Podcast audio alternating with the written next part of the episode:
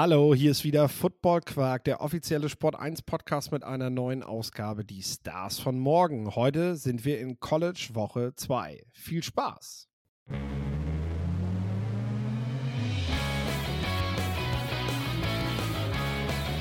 Football Quark.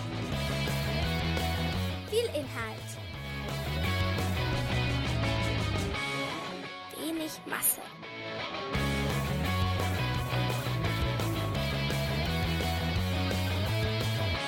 Moin Lorenz.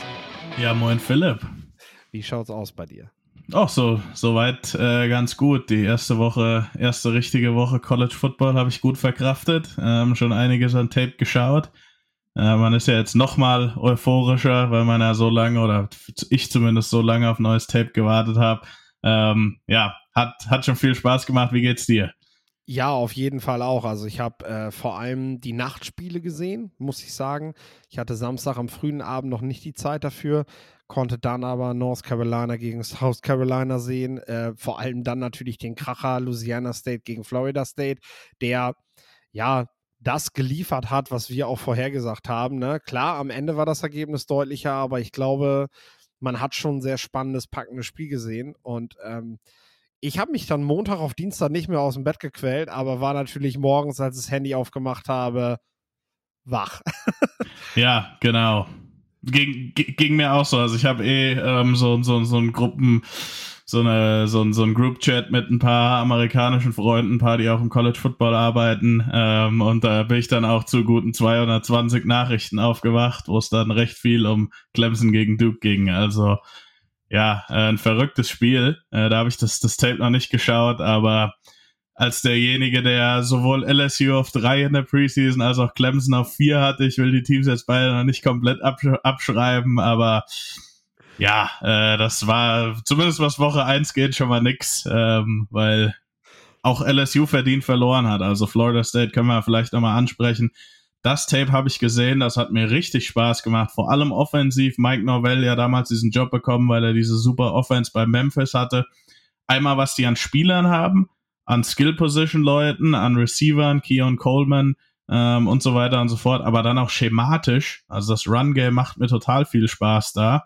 Ähm, ist ein Team, mit dem zu rechnen ist. Habe auch jetzt gesehen, im, im neuen Top 25 Poll sind die, sind die in den Top 4 gelandet, glaube an vierter Stelle äh, nach dieser Woche 1, wenn ich jetzt wieder einen Poll machen würde, gehe ich da absolut mit. Also mit Florida State ist zu rechnen ähm, und eine beeindruckende Week One Performance. Auch nur Week One und man muss jetzt weiter steigern. Ähm, aber ja, wie, wie hast du es gesehen? Ja, ich sehe es so ähnlich. Gerade Kieran Coleman, äh, wir haben über ihn ja auch im Vorfeld gesprochen, äh, dass er halt echt ein starker Wide Receiver ist und äh, dass dieser Transfer nicht zu verachten ist und das dann auch zu sehen auf dem Platz, wie, wie beeindruckend er da einfach äh, durch, die, durch die Verteidigungsreihen durchmarschiert mit dem Ball. Ne? Und das ist eben nicht Southern Myth, Miss wie nächste Woche, äh, sondern das sind die Louisiana State Tigers. Das sind krasse Athleten, da sind Fünf-Sterne-Rekruten mit drin. Und der läuft denen da weg, als wenn das weiß ich nicht. ne, das, das war schon echt beeindruckend und er wird dieses Jahr, glaube ich, auch eine richtig, richtig äh, starke Matchup-Waffe, vor allem auch Mismatch-Waffe bei seinen Körpermaßen sein. Und wenn Florida State die so weiter nutzt wie gerade, dann äh, kann das ein sehr interessantes Duo sein mit, äh, mit dem Quarterback zusammen.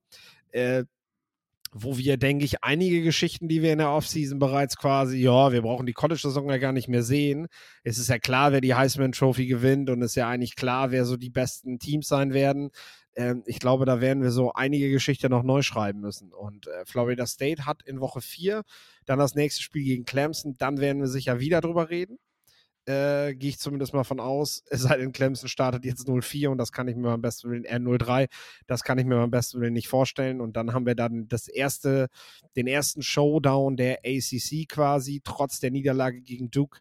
Denn, ähm, ja, ich möchte Duke tatsächlich ein bisschen höher setzen und Clemson auch herabstufen. Ich möchte aber nicht äh, jetzt so tun, als wenn äh, Clemson komplett unberechtigt in den Polls in den Top 10 gewesen wäre, weil das habe ich auch gelesen, dass einige das geschrieben haben, was für ein BS halt jedes Mal äh, diese, diese, diese Preseason-Rankings sind. Ja, ich finde das auch ärgerlich, dass solche Rankings im Vorfeld immer dafür genutzt werden, nachher sogar Playoff-Rankings irgendwie äh, zu begründen. Ähm, aber ey, Clemson war nur wirklich durch die Bank weg immer in den Top 10 vertreten. Und ähm, ich bleibe da auch weiterhin bei, dass sie trotz dieser Niederlage gegen Duke äh, weiterhin mitspielen können. Und das wird so ein Spiel gegen Florida State vielleicht auch zeigen, dass das, dass sie, dass sie äh, vielleicht von Florida State weniger weit weg sind als von Duke. Äh, aber das passiert, wenn du ein Spiel zu sehr auf die leichte Schulter nimmst. Genau, zwei Sachen dazu. Ähm, Vielleicht sogar drei. Also einmal Duke haben wir ja, glaube ich, schon gelobt. Ähm, ist, denke ich mal, noch ein bisschen besser, äh, als wir das eingeschätzt haben. Obwohl das ein Team ist, ja, mit legit NFL, mit einem NFL-Quarterback, mit NFL-Talent, offensiv wie defensiv. Ähm, auch auf der O-Line. Dann muss man dazu sagen, Debo Sweeney hat das ja auch so ein bisschen angedeutet. Äh, er hat noch nie ein Spiel verloren, wo er für 200 Yards gerusht ist und für 200 Yards gepasst hat die Turnover zu den Zeitpunkten waren schon echt brutal. Ähm, ohne das, ohne die wäre es mit Sicherheit auch ein spannendes Spiel geworden. Also Clemson jetzt komplett abzuschreiben, nur wegen dieser einen Performance, finde ich auch nicht richtig. Mit Sicherheit schwächer, auch als ich gedacht hätte. Ähm, und dann als, als drittes, ähm, einige werden sich erinnern, als Ohio State damals mit Urban Meyer die National Championship geholt hat, haben sie damals in Woche 1, wenn ich mich recht entsinne, ähm, gegen Virginia Tech verloren. Äh, damals haben auch dann alle gesagt, ja, hier pff, die Buckeyes und sind ja dann am Ende mit Ach und Krach reingekommen. Aber auch so eine Entwicklung über, also rein ins College Football Playoff, damals das erste Jahr, aber auch so eine Entwicklung über eine Saison hinweg ähm, ist was, was immer im Football stattfindet und was, am, was im Endeffekt auch stattfinden muss das Georgia-Team von Woche 1 aus 2022 oder 2021, damals auch gegen Clemson, war noch nicht das Team, was dann am Ende die National Championship gewonnen hat. Und wir hören es ja auch viel in der NFL, welches Team wird zum richtigen Zeitpunkt heiß. Im College Football ist es noch ein bisschen was anderes, weil du mit zwei Losses im Prinzip weg vom Fenster bist ähm, in Sachen College Football Playoff. Aber auch da ist es so, du musst halt über die Saison, über deine, deine Spiele gewinnen, aber auch halt zum Ende der Saison dich immer stetig verbessern, als Team besser werden und dann halt auch so ein bisschen diesen Run, das oft besagte Momentum auch ein Stück weit für dich ergreifen in einem Team. Das ist auch stimmungstechnisch, also ähm, da, da die richtige Stimmung zu behalten, ähm, im Team und das sind alles Dinge, die jetzt ganz, ganz schwierig zu sagen sind. Ich will jetzt damit nicht sagen, dass Clemson das jetzt hinkriegt, weil wie gesagt, das kann man von außen total schwer beurteilen, eigentlich gar nicht. Ähm, aber man darf jetzt auch nicht nur nach Woche eins finde ich, ähm, Teams schon komplett abschreiben. Selbes gilt für LSU, die sind letztes Jahr auch schlecht in die Saison gestartet und haben dann aber Alabama geschlagen. Also die Resultate nehmen wir mit, aber bevor wir jetzt endgültige Bewertungen über Teams machen, lass uns noch ein paar Wochen abwarten. Genau. Ein kurzer Satz noch dazu. Äh, letztes Jahr Utah gegen Florida in Woche 1. Äh, Florida sah nach, sah nach dem Spiel wie ein Playoff-Team aus und Utah hat dann am Ende aber im Rose Bowl gestanden und Florida äh, war nicht mehr dabei. Also ähm, das äh, nur einmal dazu gesagt, was so ein Spiel dann eben auch machen und beflügeln kann. Und für Duke war es sicherlich ein Spiel, was sie, was sie eher nochmal, ähm, was sie eher nochmal für sich in den Fokus gesetzt haben. Natürlich kannst du als Sieger von so einem Spiel wie Duke, wie Florida State das jetzt auch mitnehmen und daran, ähm, das hatten wir auch letzte Woche gesagt, das so als, als, als Starter in die Saison mitnehmen, wie damals Georgia, die Clemson in Woche 1 geschlagen haben und dann die nächsten zwei National Championships gewonnen haben. Also das, von den Teams möchte ich gar, den, den möchte ich gar nichts abreden. Ähm, aber bei den Teams, die verloren haben, denen sollten wir noch eine zweite Chance geben. Auf jeden Fall. Jetzt kommen wir aber mal zu College Woche 2 und äh, da haben wir Partien wie die Texas AM Aggies, die äh, nach Miami zu den Hurricanes fahren. Da haben wir das nächste Duell der SEC gegen die ACC. Wir reden gleich drüber, ob wir das auf demselben Niveau sehen wie vorher die Louisiana State gegen Florida State. Dann haben wir die Texas Longhorns gegen die Alabama Crimson Tide zum, ja, Spitzenspiel, würde ich mal sagen. Diese Woche Nummer 3 gegen die Nummer 11.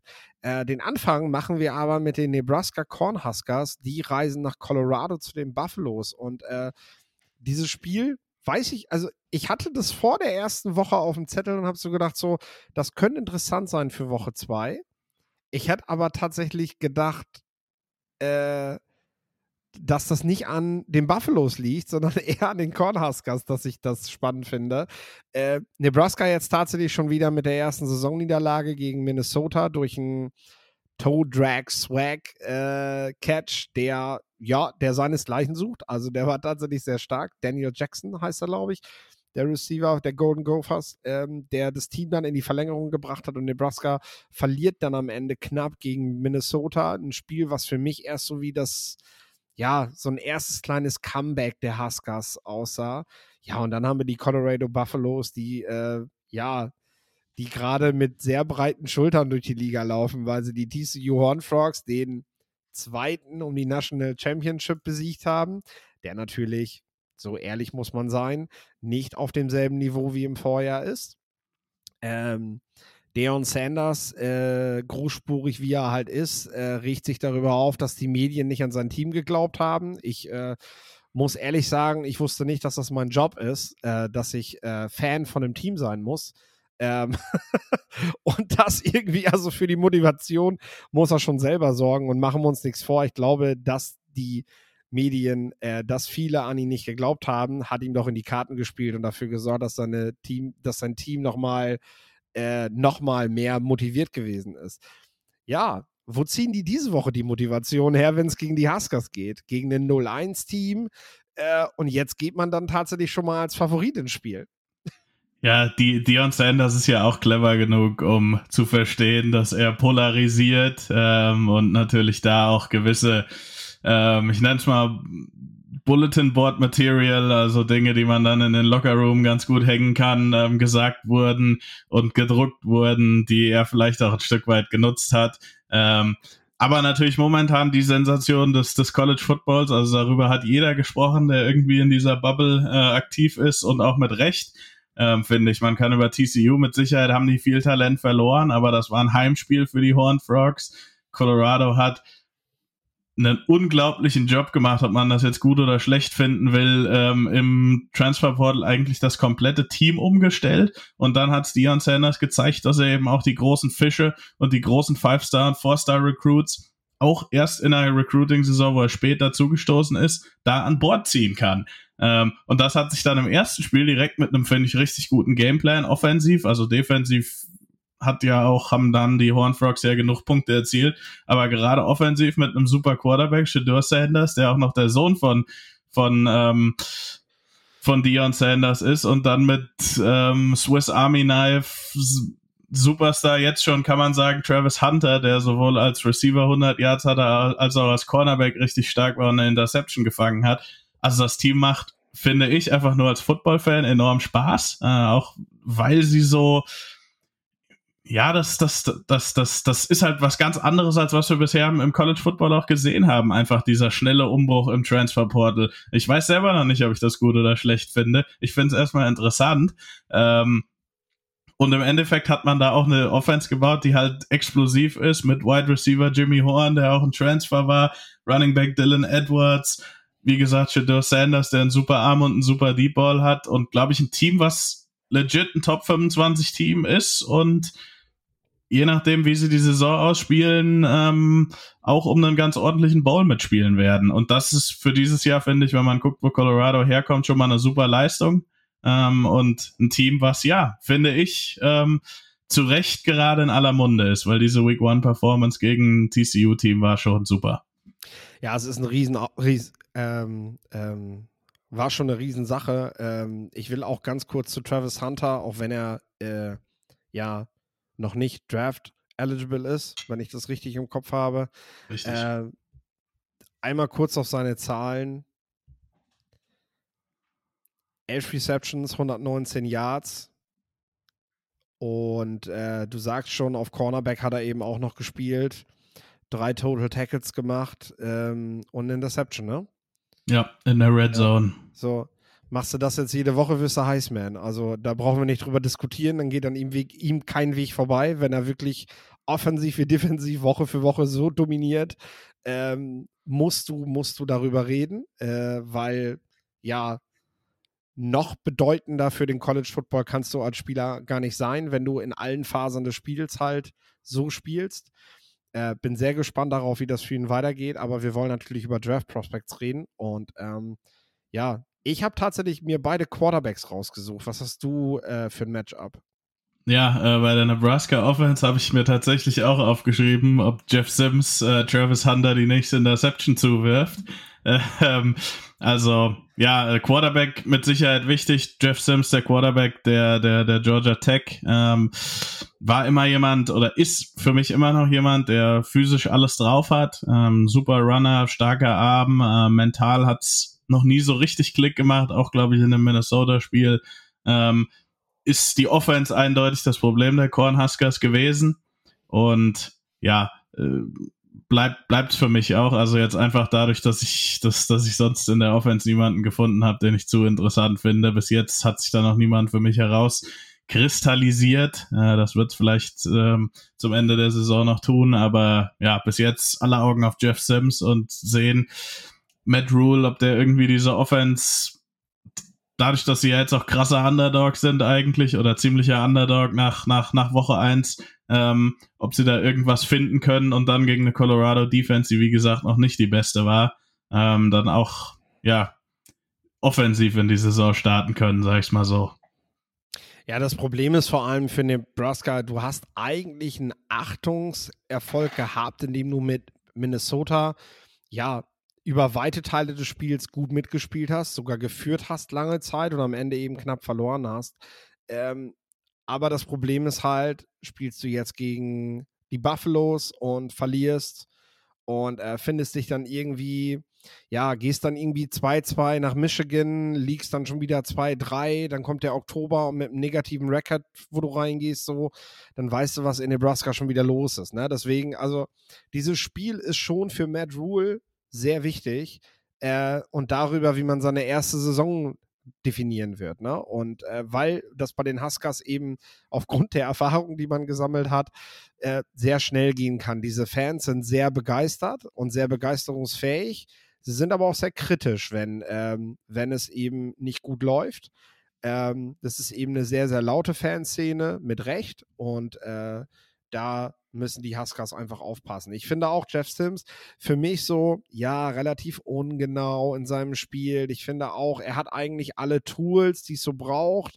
Ähm, und du möchtest eigentlich sehen, dass er das endlich mal entkorkt, ne? Aber haben wir ja schon oft gesehen. Es sind eben nicht alles die, die nächsten Richardsons, denen man zutraut, dass sie diesen nächsten Sprung gehen können. Und da bleibt auch erstmal abzuwarten, wie er sich jetzt im ersten Jahr als Starter in der National Football League. Dass der Hecht direkt von Anfang an startet, ist für mich äh, weiterhin irgendwie nicht zu fassen. Aber gut, äh, sollen die Codes selber wissen. Ähm, ja, und auf der anderen Seite hast du äh, Shadir Sanders, den man ja vor einem Jahr, glaube ich, noch so, e, erstmal so, als er an die Jackson State kam, so, ja gut, wenn der Papa da Trainer ist, dann darf er halt natürlich auch mal spielen. Ähm, zu der Geschichte habe ich übrigens gehört, dass Doug Peterson seinen Sohn ins Practice Squad der Jaguars geholt hat. Äh, Finde ich auch interessant. Josh Peterson, hatte, ja. Ähm, damals ein ja. legites äh, Talent, Talent im Draft, ja. der undrafted ging und glaube ich auch einen ganz einen recht normalen PFA-Vertrag unterschrieben hat. Und warum sollte es dann für ihn jetzt nicht reichen, in die erweiterten 12 oder 14 Practice Squad zu kommen, dass da vielleicht auch gewisse, ja, ähm, ja, also ich finde die Nummer ist ein bisschen über, übertrieben, sage ich es mal so, ohne mich Sagen da jetzt zu weit aus dem Fenster zu lehnen. Die Sprüche kommen halt. Die Sprüche kommen halt und dasselbe ist bei Shadow Sanders natürlich auch der Fall gewesen. Äh, vor allem, weil er sehr früh auch als Starter benannt wurde von seinem Papa. Und äh, ja, er hat es aber jetzt bewiesen. Also, äh, wenn du, wenn du in Woche 1 in der Pac 12 in die Saison gehst gegen TCU, die, die eine ordentliche bis gute Defense haben und du legst über 500 Yards hin, dann hast du es auf jeden Fall verdient. Und äh, er ist ja jetzt auch sofort in diesem Draft-Scouting-Circle mit drin. Also ist ja nicht so, als wenn die sich nicht vorher schon mit ihm beschäftigt hätten. Ne? Ähm, und äh, hat er nicht sogar den Single Game TCU äh, Colorado Passing Record aufgestellt? Ja, ich meine, das wohl. haben die im Broadcast gesagt. Ja, ich glaube wohl. Also, Ne? Ja, also die Kommentare kann sich nach der Performance wirklich jeder sparen. Vor allem wären da ja nochmal 60, 70 Yards dazugekommen, ohne die Drops, die, die da offensiv noch, ja, waren. Vielleicht sogar noch mehr als 70. Also, ähm, ja, die Kommentare kann man sich sparen. Und ich finde, was du halt siehst, also das eine ist, vielen Quarterbacks hat eine gute Saison gereicht, um sich für die National Football League zu bewerben. Äh, und wenn er sich weiter so sicher innerhalb und außerhalb der Pocket bewegt, wie er das gerade macht und äh, ja, ähm, auch so ein Verständnis dafür hat, wo seine Receiver frei sein werden. Also das, finde ich, hat man dann im, im äh, Real Life, wie man heutzutage sagt, in der Wiederholung des Spiels einfach auch nochmal gesehen, dass er äh, in der Lage ist, eben ein Gefühl dafür zu haben, was die Defense ihm bietet. Da ist er tatsächlich schon ein bisschen weiter als andere Spieler. Vielleicht hat Papa da auch einfach geholfen, weil äh, ne, Deion Sanders hat natürlich ein sehr hohes Verständnis darüber, was Defender machen und wie Defender denken, weil er selber ja so einer der besten, die es je gegeben hat, war, äh, die die Position des Cornerbacks gespielt haben. Und dementsprechend, äh, ja, ist es tatsächlich interessant, wo die Reise für Schiller Sanders jetzt hingeht. Äh, klar, auch da macht ein, also macht natürlich ein Spiel das noch nicht aus, aber seine Entwicklung müssen wir auf jeden Fall im Blick behalten. Gerade gegen eine Huskers-Defense, ja, die ihm da auf jeden Fall auch, auch nochmal wieder ein, ein Gradmesser liefert. Ja, nach allem, was wir in, in Week One gesehen haben, zumindest eine Defense, die ganz gut sein sollte bei Nebraska. Unter anderem auch Quinton Newsom, äh, der Cornerback, da finde ich noch für, äh, von meiner Seite noch zu erwähnen, der letztes Jahr schon vielleicht hätte gedraftet werden können, sich hat sich dann nochmal entschieden, wieder zurück zu Nebraska zu gehen, hat seine Saison, äh, hat seine Karriere damals als Safety angefangen, äh, mit dem Tackling äh, seine Probleme gehabt, sage ich mal so, aber eigentlich als Cover Corner finde ich doch draftbares Talent hat ähm, in den späteren Runden. Ähm, und ja, der wird es mit einigen explosiven Athleten, die ich ja eben schon genannt habe, Jimmy Horn, Travis Hunter, Running Back Dylan Edwards und dann noch den Arm von Shadur Sanders zu tun bekommen. Also richtig guter Test für Quinton Newsom. Und ja auch für, für NFL, fürs, für Scouting interessant. Jim Nagy hat das getweetet, ähm, dass letztes Jahr sie mit, ähm, mit dem Senior Bowl versucht haben, eben keine Spieler gegen Colorado zu gucken, äh, weil das Team einfach so wenig Talent hatte. Und dieses Jahr ist das wahrscheinlich direkt eines der Matchups für jemanden wie Quentin Newsom, den sich der Senior Bowl mit Sicherheit angucken wird, wo man direkt mal sagt, ja, wie ist er denn mit den ganzen Athleten, die Dion Sanders da in die Berge geholt hat, ähm, umgegangen. Also es ist ja auch in der Hinsicht dann wieder positiv zu bewerten. Wie schaffe ich jetzt die Überleitung von Deon Sanders auf Jimbo Fischer. Ach, die ist schwierig. Ich hätte es jetzt so übergeleitet, dass natürlich Nebraska und Colorado zwei Teams sind, wo viel investiert wurde und viel Druck ist und dass wir damit natürlich jetzt zu Texas AM gegen Miami kommen. Ja, okay, das ist eine gute Überleitung. Wir können auf jeden v Fall. Vielleicht muss ich doch noch meinen eigenen Podcast irgendwann hosten mit solchen Überleitungen. Ja, die war schon, die war schon stark. Das war schon okay, würde ich sagen. War schon, das war Eine schon. solide 7 von 10. hey, komm, vielleicht sogar besser. Vielleicht sogar besser. Du, auf jeden Fall ist das das Spiel, was auf RAN.de gezeigt wird. Also, äh, Glücklicherweise haben wir auch Football im deutschen Fernsehen, RAN.de und The Zone. The Zone zeigt nachher auch noch das Nachtspiel, äh, über das wir gleich noch reden werden. Äh, das ist, ähm, ja, das ist auf jeden Fall eine gute Auswahl diese, diese Woche. Ähm, für mich so auch die beiden, ja, wahrscheinlich äh, stärksten Partien, die äh, in diesen Slots laufen. Äh, für College Woche 2 muss man natürlich ehrlich sagen. Wir haben eben selten schon die Rivalitäten, selten die Conference Games, ne? Und das so eine SEC, ACC Game Texas AM gegen Miami natürlich ganz gut. Beide haben letzte Woche gegen New Mexico und Miami, Ohio relativ leichte Gegner gehabt. Ähm, man muss aber sagen, Texas AM hat es letztes Jahr nicht gewusst, wie man, wie man mal mehr, mehr als 30 Punkte macht. Äh, jetzt haben sie über 50 gemacht. Das ist gut. Mit Bobby Petrino als Offensive Coordinator, der äh, ja der äh, da vielleicht auch so ein der auch ein Charakter ist. Definitiv. Wir reden heute nur über bestimmte Charaktere, auf jeden Fall. Äh, ja, Whiteman, Whiteman hat da einen guten Job gemacht, aber jetzt spielt eben Texas AM gegen Miami und äh, das ist halt für beide ein ganz anderes Kaliber.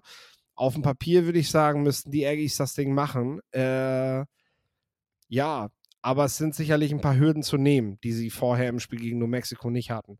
Ähm, wen hast du so auf der Rechnung?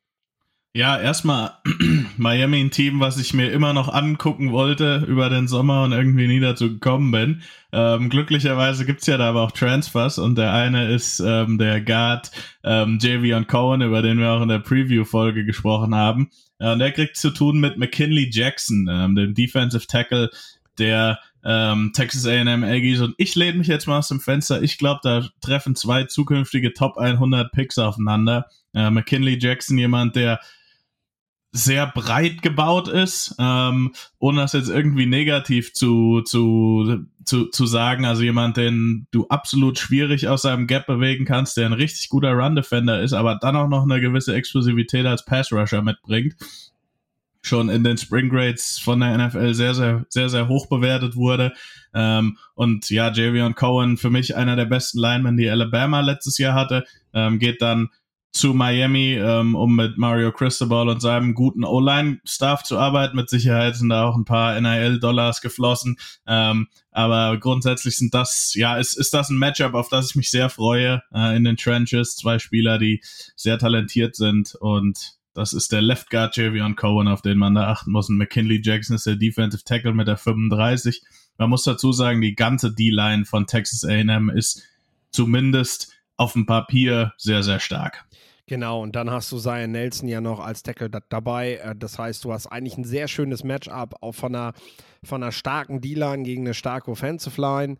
Zwei interessante Quarterbacks, die das zu nutzen wissen, mit Whiteman und mit Tyler Van Dyke, äh, die, die daraus was machen können. Und äh, das, das ist so ein bisschen der Reiz dieses Spiels. Ne? Wir können auf ganz viele andere Matchups gucken, aber im Prinzip sehe ich da auch tatsächlich einen Schlüssel zum Spiel, ähm, wo, wo die Aggies es zeigen müssen, dass sie physisch, athletisch äh, einfach doch noch das bessere Team sind gegenüber Miami. Ähm, das sollten sie halt sein. Die Erfahrung hat gezeigt, Texas AM findet immer Wege, ein Spiel spannend zu halten. Äh, ich vermute, das wird auch diesmal der Fall sein. Ich sehe jetzt nicht, dass die, dass die da 45-3 vom Feld gehen und, und breit grinsen und Miami geht wieder durchs Tal der Tränen äh, sondern das wird schon ein Spiel, wo Miami nachher rausgeht und sagt, hey, wir können, wir können mit den besten Teams der Southeastern Conference mithalten. Äh, aber wir verlieren halt trotzdem. Und äh, denke ich, das ist so die Prognose für das Spiel, äh, wenn wir, wenn wir dahin gehen, was äh, ran.de dann eben zeigen kann, wird es auf jeden Fall nicht langweilig werden. Äh, weißt du was? Ich, ich, ich, ich hm? pick die Canes. Ähm, ich ich, ich glaube, die, ich glaub, die, die Hurricanes, die haben das Talent dafür, ja, Tyler Van Dyke, ein Quarterback, der sich für mich nie so richtig entwickelt hat. Dasselbe gilt so ein bisschen für Zion Nelson, den du eben auf Left Tackle genannt hast.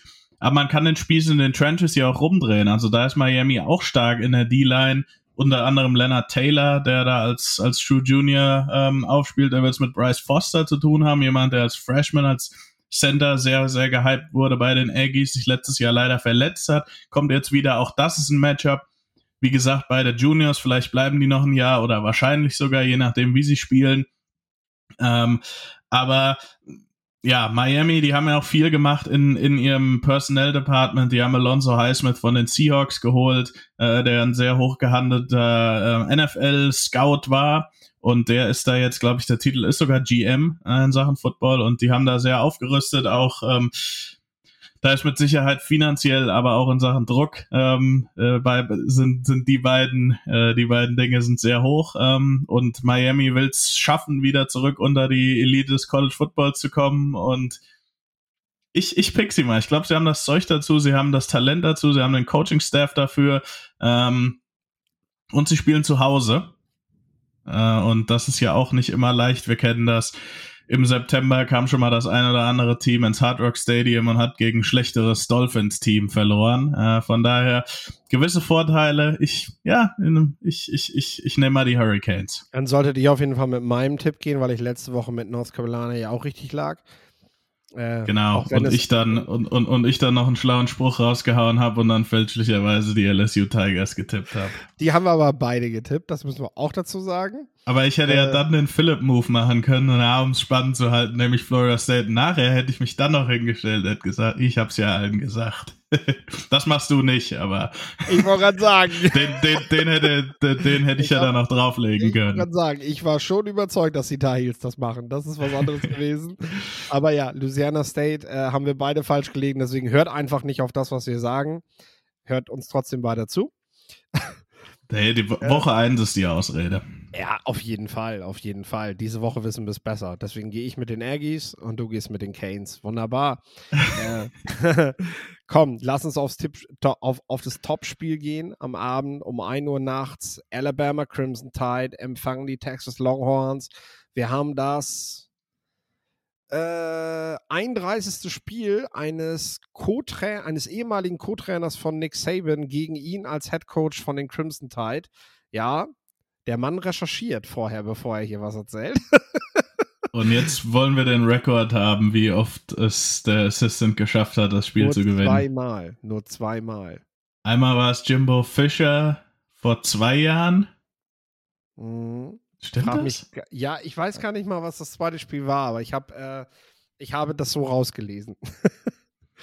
äh, zwei, zwei Siege gab es bisher gegen Saban. Ähm, Kirby Smart, Georgia. ja, richtig. Richtig. Muss ja. Kirby Smart. Unbedingt. ja. Ehemaliger Defensive Coordinator. Genau. So, das sind sie dann schon gewesen. Und äh, ja, äh, wir haben da, wir haben da noch einen mit äh, Steve Sarkisian, der das noch nicht geschafft hat, der letztes Jahr aber echt nah dran war. 2019 haben sie verloren, allerdings in Texas. Das ist nochmal eine andere Nummer jetzt. Und Quinn Ewers hat sich aber im Spiel verletzt. Und viele behaupten, wenn der mit seinem Arm weitergespielt hätte, und mit seiner, ja, er ist ja so, der ist ja auch mobil, also der bringt ja wirklich vieles mit als Quarterback. Ähm, dann hätten sie das geschafft. Dann hätten sie die Crimson Tide an der Stelle geschlagen und Saisonverläufe gehen dann andere Wege. Ne? Das kann man so auf jeden Fall sagen. Also, wenn die- Gerade- wenn die, Gerade bei Texas, sorry, dass ich dich da überbreche, äh, unterbreche, aber ein Team, was ja bekannt ist, dass wenn da was nicht so läuft, schnell alles zusammenbricht. Ja, und das ist halt, du verlierst knapp gegen die Crimson Tide und am Ende, ja, stehst du nicht mal im Big 12 Championship Game, wo du eigentlich sagen musst, hey, du warst so nah dran und dasselbe haben wir ja mit den Louisiana State Tigers ein paar Jahre davor gehabt. Auch da war man nah am Sieg gegen Joe Burrow und seine, seine ganze Elite. Und am Ende war Texas nicht mal im Championship Game. Ähm, das ist auch ein wichtiger Punkt. Egal wie dieses Spiel ausgeht, das hat Implikationen für die Playoffs aber nicht für die Conference. Das ist das letzte Jahr, wo die beiden gegeneinander spielen können und das keine Bedeutung für die Conference hat, denn Texas Big 12 und Alabama SEC spielt überhaupt keine Rolle, wie die beiden Teams gegeneinander spielen. Sie haben immer noch die Möglichkeit, diese Scharte wieder auszuwetzen und am Ende sogar bis in die Playoffs zu gehen als ihr jeweiliger Conference Champion. Also das äh, sei nur schon mal dazu gesagt. Das ist ein Unterschied bei Duke gegen Clemson. Da steht jetzt erstmal 0-1 äh, ne, weil du einfach gegen ein Team aus der eigenen eigenen Conference verloren hast. Ja, Quinn Ewers habe ich schon drüber gesprochen. Äh, ein Quarterback, der auf jeden Fall einen Un Unterschied machen kann in diesem Spiel, hat er letztes Jahr halt auch schon gezeigt. Ähm, Xavier Worthy, Wide Receiver, klein, wendig, sauschnell. Ähm, Im, ich will mal sagen, Tandem dann mit ähm, äh, AD Mitchell. AD Mitchell, ja, ich bin jetzt gerade beim Titan schon. Ähm, Äh, bei Jatavion Sanders. Genau, bei Jatavian Sanders. Die Namen, die kommen jetzt so langsam wieder. Äh, bei Jatavian Sanders. Und äh, ja, das sind natürlich zwei, zwei sehr unterschiedliche Spielertypen, äh, die allerdings beide stark ins Receiving Game eingebunden werden können, was sich natürlich auch ein Stück weit ändert, weil Bijan Robinson eben nicht dabei ist. Bisan habe ich mir übrigens sagen lassen. Bisan Robinson. Mit, mit Z. Im Äh, Ernst? ja, hat er selber gesagt. Okay. Also entweder veräppelt er uns gerade wie die Kelz-Brüder letztes Jahr, als sie behauptet haben, sie würden Kelz und nicht Kelzi heißen in ihrem Podcast, damit plötzlich alle Journalisten anfingen, wichtig zu tun, weil sie den Podcast von denen gehört haben, um dann festzustellen, dass sie einfach nur veräppelt wurden. äh, Bijan hat jetzt auf der Pressekonferenz nochmal gesagt, it's Bisan, Bisan Robinson. Wir Ah. sagen alle falsch. Ich bin gespannt. ich, ich warte es jetzt erstmal ab, wenn ich das ein oder andere NFL-Spiel mit den Falcons gesehen habe, um dann zu sehen, wie so, kannst, Herr Robinson jetzt genannt wird. du könntest theoretisch auf RTL Plus am Sonntag zuhören und würdest auf jeden Fall erleben, dass die Kommentator das da sagen, weil ich dir Okay. das jetzt so reingegeben habe. Ah ja, spannend. Also abwarten, wurde, wurde Philipp getrollt oder ähm, ist es Ja. wirklich so? Dann ist das so, dann kann ich da auch mit leben, weil ich bin ja nicht derjenige, der da sitzt und das der halben Welt Genau, erzählt. das wissen ja nur die, die Leute, die hier den Podcast hören. Alle anderen werden sagen, boah, ey, was ist denn der Buschi für ein Depp? Das ist halt, das ist halt mein Vorteil. Nee, tatsächlich fällt mir das natürlich auch auf die Füße. Ähm, ja, der fehlt natürlich. Das ist natürlich schon nochmal ein Fund. Roshan Johnson genauso. Zwei, zwei, äh, ein starkes Running Back Duo, was Texas dieses Jahr weniger hat. Aber wie gesagt, sie müssen es meiner Meinung nach über die Running Backs lösen, äh, äh, über die Wide Receiver lösen, die dann und dann komme ich, dann habe ich mein Matchup quasi zusammen. Das nehme ich dir jetzt weg, weil äh, davor hatte ich äh, auch den, den Cone Das habe ich dir Line? weggenommen. Genau. Und dachte mir, ähm, jetzt, ähm, jetzt rede ich mal weiter. Und ähm, da haben wir mit äh, Kool-Aid McKinstry, mh, ja, relativ physischen Cornerback, würde ich mal sagen. Äh, das ist natürlich in interessant, ne? Xavier Worthy, so ein, so ein kleiner, schneller, wendiger. McKinstry halt dieser physische. Frage ist jetzt, ne? Ist der Kool-Aid zu grabby oder, oder ist, der, ist der Xavier vielleicht doch nicht ähm, shifty genug, um auf den ersten Yards ihm, ihm wegzulaufen? Äh, witzigerweise, und das ist so das Problem generell für Texas bei diesem Spiel, wenn halt für Alabama das eine nicht geht, dann geht das andere, ne? Und äh, dann haben sie halt mit einem Terrian, Terrian Arnold, ähm, ein Cornerback, ja, der halt nochmal einen ganzen Schlag wendiger und quicker ist. Das heißt, äh, ja, zur Not nimmt der den Worthy halt, ne? Und ähm, kümmert sich um den, um zu gucken, ob der dem dann besser gewachsen ist. Äh, aber das ist so, so das. Und Jatavian Sanders, da haben wir mit äh, Malaki Moore, äh, ein Safety, Box Safety, teils Linebacker, der, äh, ich glaube, Star heißt es, ne? Ähm, ja, für mich ist das einfach ein Nickel, ähm, aber wie auch immer, ob man die dann Star ne? oder Ja. Striker oder Wolverine oder wie auch immer Colleges die dann nennen mögen.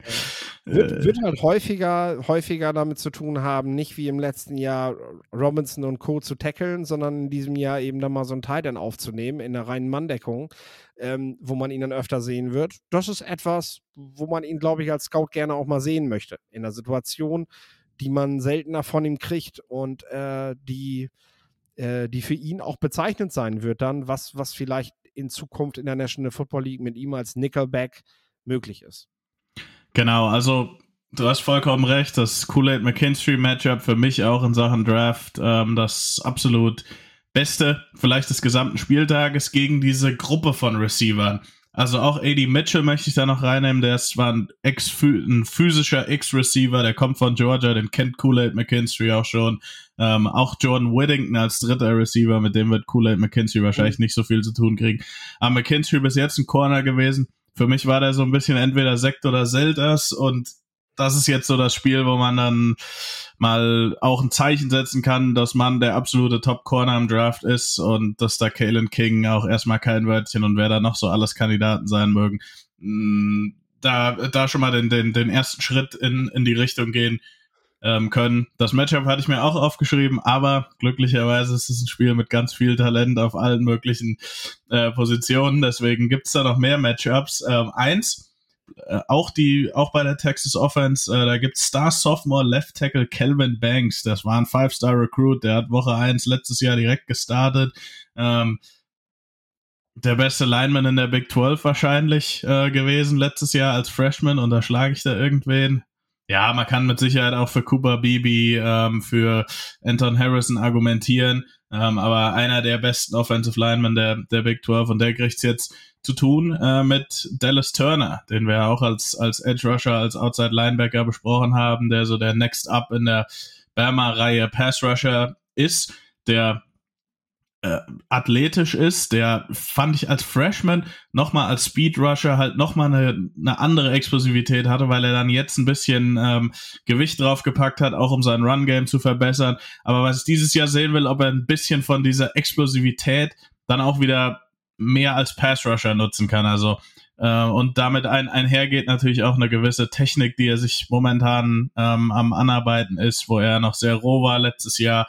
Ähm, das ist auch wieder ein, in Sachen Draft ein richtig gutes Matchup, weil bei Dallas Turner ist auch die Frage, der hat das Talent, um in Richtung Top 15, Top 10 in Sachen Draft zu gehen, oder ist er derjenige, der halt ja als Talent, als Upside, als Potenzialpick vielleicht in der späten ersten Runde, Anfang zweiten Runde geht? Und dafür wird dieses, dieses ähm, Spiel gegen Calvin Banks auch aus, nicht ausschlaggebend, aber auch sehr wichtig sein. Wird ein Hammer-Spiel auf jeden Fall. Ähm, also ich sehe tatsächlich ein Duell auf Augenhöhe. Ich sehe den Quarterback bei den Longhorns besser. Ich denke aber, dass Alabama halt Wege finden wird. Ne? Die sind halt einfach variabel und äh, zur Not zur Not laufen die bei 80 Prozent der Zeit den Ball. Äh, ne? So, was sie auch mit ihrem Quarterback machen können. Ähm, um, um da irgendwie auch sich Druck rauszunehmen, dass Ewers weniger Gelegenheiten bekommt zu scoren, dass es eben auf keinen Fall in Richtung Shootout kippen kann, so ein Spiel, ne? Weil ich glaube, da haben die Crimson Tide dieses Jahr nicht so die Mittel für. Äh, so, so, das ist vielleicht so das Einzige, wo ich sie dieses Jahr schwächer sehe äh, wo ich denke, so, hm, das habe ich vom Quarterback halt einfach noch nicht gesehen, der, äh, der dann einfach nicht, also momentan auf jeden Fall nicht dieses Level hat, was andere Quarterbacks in den letzten Jahren von der Crimson Tide hatten.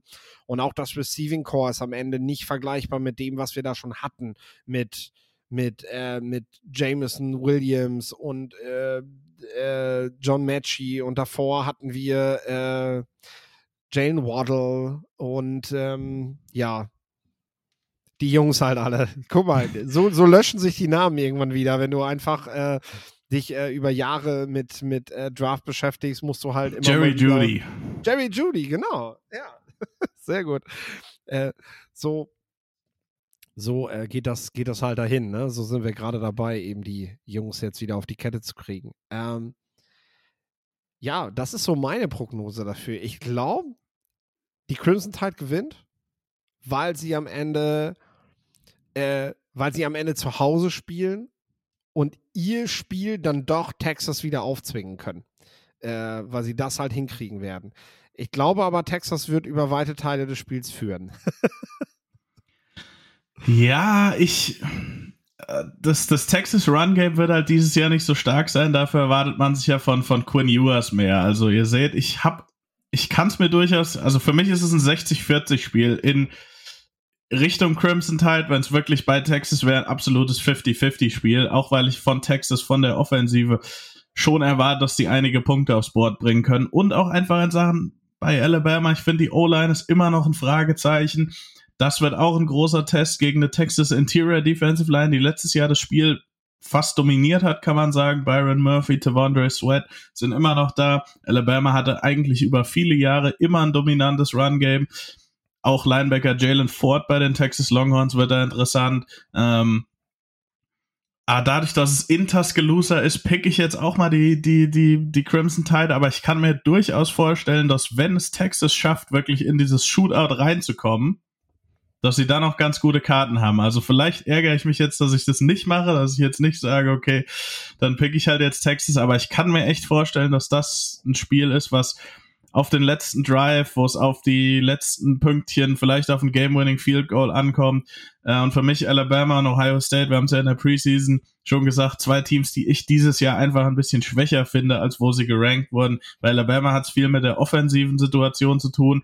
Ähm, über die Buckeyes werden wir dann mal anders nochmal sprechen. Mich würde es nicht wundern, wenn die Longhorns diesen Upset schaffen. Und für Texas wäre es natürlich ein riesen, ein riesen Statement-Win, wenn sie das schaffen. Aber ich offiziell pick ich doch mal ganz knapp die, die, die Crimson Tide ich sag, die gewinnen zu einem Game-Winning Field Goal. Ja, gut, wenn es dann so läuft, müssen ja eigentlich am Ende die Texas AM Aggies gewinnen, so wie, also wenn es genauso läuft wie letzte Woche, gewinnen am Ende die Aggies und Texas, weil wir dann am zweiten Spiel beide daneben liegen. Lass uns doch aber bei der Gelegenheit kurz über die Buckeyes reden, weil ich äh, mich damit diese Woche auch beschäftigt habe. Ich glaube, wenn die gegen Duke gespielt hätten, hätten die auch verloren. Weißt du? Ja, die, also die das. Gegen, gegen die Hoosiers haben die lange Zeit stand das irgendwie 7-3 mit Ach und Krach dahin gewürgt, ne? Und dann haben sie sich am Ende doch noch irgendwie abgesetzt. Aber ey, das war alles andere als eine Gala-Vorstellung von dem Team, was eigentlich um die Playoffs spielen will. Ja, das Spannende in Sachen Ohio State ist ähm, auch die Quarterback-Situation. Es war ja eigentlich klar, so nach außen hin, Kyle McCord macht das und davon sind alle ausgegangen durch den durch durch das Frühjahr und ich habe schon immer gehört, auch in der letzten Saison, ja, ähm, Devin Brown, der hat da ganz gute Karten, hat einen ganz guten Kontakt bei äh, bei der Ohio State ähm, und naja, so ist es ja jetzt im Endeffekt gekommen, dass, dass Ryan Day dann knapp Kyle McCord ein paar Tage vor dem Spiel als Starter benannt hat, aber Devin Brown dann auch ins Spiel gekommen ist. Dazu muss man sagen, die Buckeyes haben an der O-Line vier Starter verloren, die teilweise auch noch richtig gut waren und richtig früh im Draft gezogen wurden. Da hat man im Portal, auch das weiß ich ähm, aus ja, Insiderquellen, nicht die Leute bekommen, die man haben wollte und nicht mal die Backups die Backup-Lösungen, die man haben wollte, bekommen.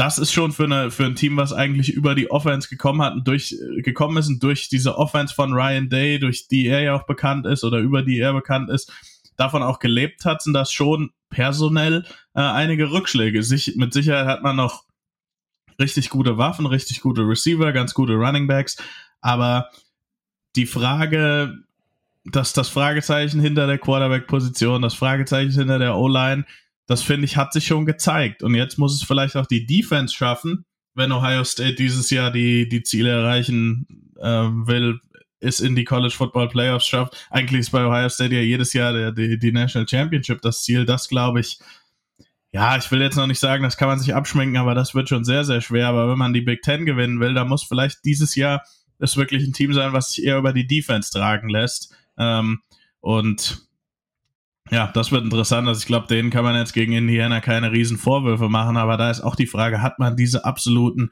Difference Maker gerade in der Secondary, ähm, um, um, um, um das wirklich umsetzen zu können? Also ich finde es eine spannende Situation und ja, ich glaube einfach, Ohio State wird dieses Jahr negativ überraschen. Ja, wir werden, wir werden auf jeden also wir, wir spoilern quasi schon Woche 4, äh, weil wir haben gerade schon darüber geredet, dass wir wahrscheinlich über Clemson, Florida State reden werden. Woche 4 haben wir die Ohio State Buckeyes at Notre Dame. Äh, und Notre Dame ist dieses Jahr auf jeden Fall auch mit einem ordentlichen Quarterback kommen die daher und äh, das ist dann das ist dann, ja, ich sag mal, der erste Gradmesser, weil vorher spielen sie gegen Youngstown State und ich weiß, du magst Western Kentucky ganz gerne. Ähm, aber das ist dann doch nochmal eine andere Nummer, ne? In Woche 3. So, Woche 4 ist dann aber Notre Dame. Dann wissen wir, wo die Reise hingeht für die Buckeyes, ne? Western Kentucky, wenn Malachi Corley fit ist, call ich jetzt schon mal den Upset. Nein, ähm, für, für die müsste es noch reichen, aber genau, die, die, die treuen Hörer werden es wissen, dass ähm, das eines meiner Lieblingsteams ist. Einfach dem Grund geschuldet, dass da zwei meiner Kumpels arbeiten ähm, im, im Football. Department. Äh, ja, aber also ich finde, das wird auch ein Gradmesser für die Defense schon, weil Western Kentucky hat eine richtig explosive Offense. Also wie gesagt, ich werde jetzt auch nicht zu viel vorwegnehmen. Youngstown State, da kann man sich jetzt weiter den, den, den Motor so ein bisschen warm laufen, aber defensiv ähm, ist Western Kentucky schon auch ein Gradmesser und dann genau Notre Dame, die ich, die dieses Jahr finde ich zumindest offensiv schon die Leute haben, um die Top-Teams im College Football anzugreifen. Und das war, finde ich, letzt, fand ich letztes Jahr das Problem ähm, bei den Fighting Irish. Ja. Da hat man dieses Jahr vor allem halt auch mit einem Transfer von Sam Hartman ähm, einen richtig guten Quarterback sich ins Boot geholt.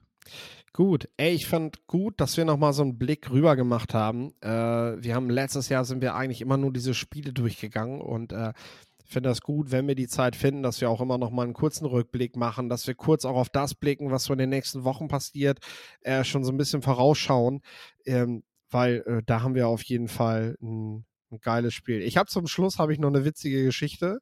Ich wollte jetzt Karten für die Virginia Tech holen gegen Syracuse und diese Homepage ist eine absolute Vollkatastrophe. Also du kriegst einfach keine Karten bestellt. Und dann habe ich irgendwann entschieden, okay, ich rufe jetzt einmal bei dieser Ticket-Hotline an, wie in den 90ern, und äh, bestell, bestell halt mir zwei Karten. So. Und hat es funktioniert? Es hat funktioniert, ja. Es hat funktioniert. Ja, das war total cool. Die erste Frage war natürlich, warum zur Hölle kommst du aus Deutschland zu Virginia Tech, um da Football zu gucken? Äh, ja, ich habe dann nur gesagt, hallo, kennst du mich nicht?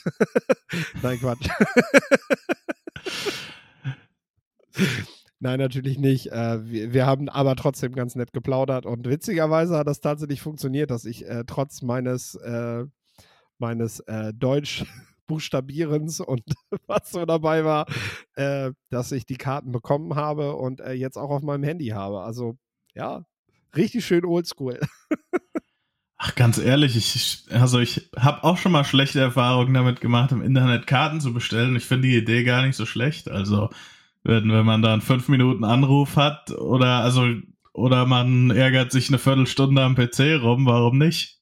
Ja, zumal hat er jetzt mir noch seine direkte Durchwahl gegeben. Er ist werktags von dann bis dann grundsätzlich halt im Büro.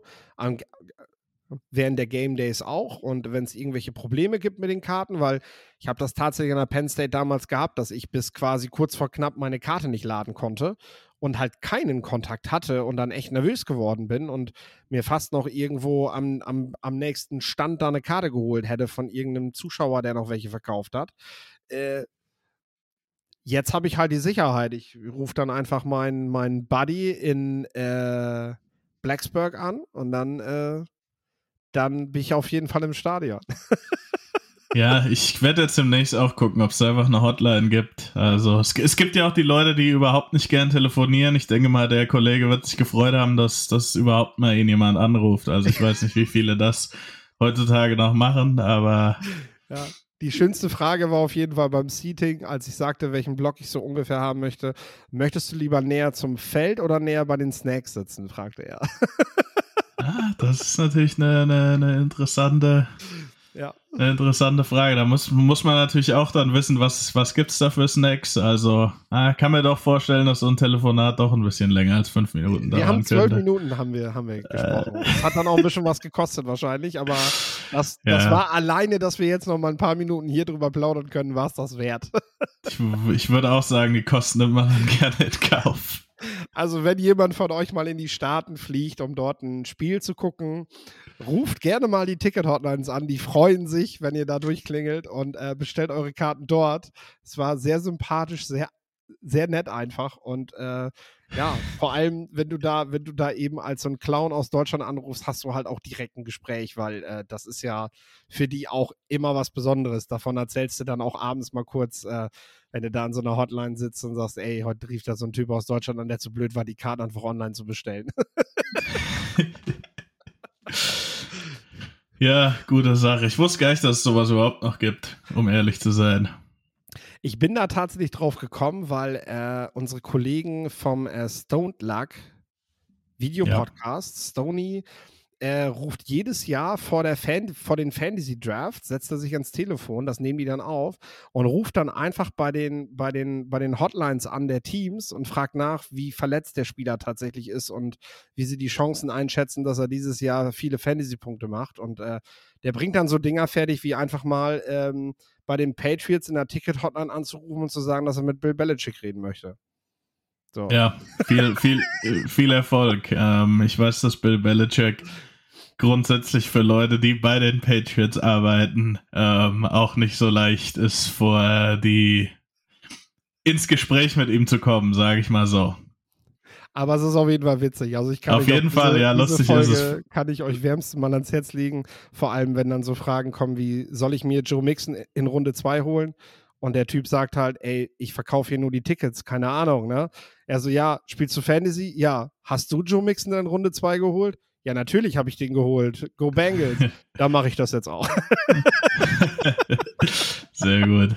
So, okay, wir haben genug geplaudert. Leute, äh, ja, teilt, liked, empfehlt die Folge weiter. Ähm, wir freuen uns über regen Austausch mit euch, auch über Social Media, wenn wir die Spiele gucken. Bei Twitter ist immer ein bisschen was los, dass wir versuchen, äh, darüber, darüber zu berichten, was wir gerade sehen. Ich empfehle noch meine College-Kolumne die am Freitag online geht ähm, bei touchdown24.de. Und ähm, ja, ansonsten wird es auch über RTL tatsächlich demnächst ein bisschen was zum College geben. Ja, habe ich, äh, hab ich jetzt durchverhandelt. nicht im Fernsehen, aber zumindest schon mal über die Sportredaktion. Und äh, das ist ja auch nicht verkehrt. Wir bauen das langsam auf. zumindest schon mal. Achtet auf die, achtet auf die genauen Wörter, die da benutzt werden. Ja. Wir bauen das langsam auf, genau. Und äh, ja, von meiner Seite aus war es das für diese Woche. Lorenz, äh, ich wünsche dir auch noch eine schöne Zeit und überlasse dir das letzte Wort. Ähm, ja, ich mache einfach dieses, dieses You-Ding mit den Händen. Äh, ich habe mir ja sonst nichts Besseres überlegt, aber go, go Canes.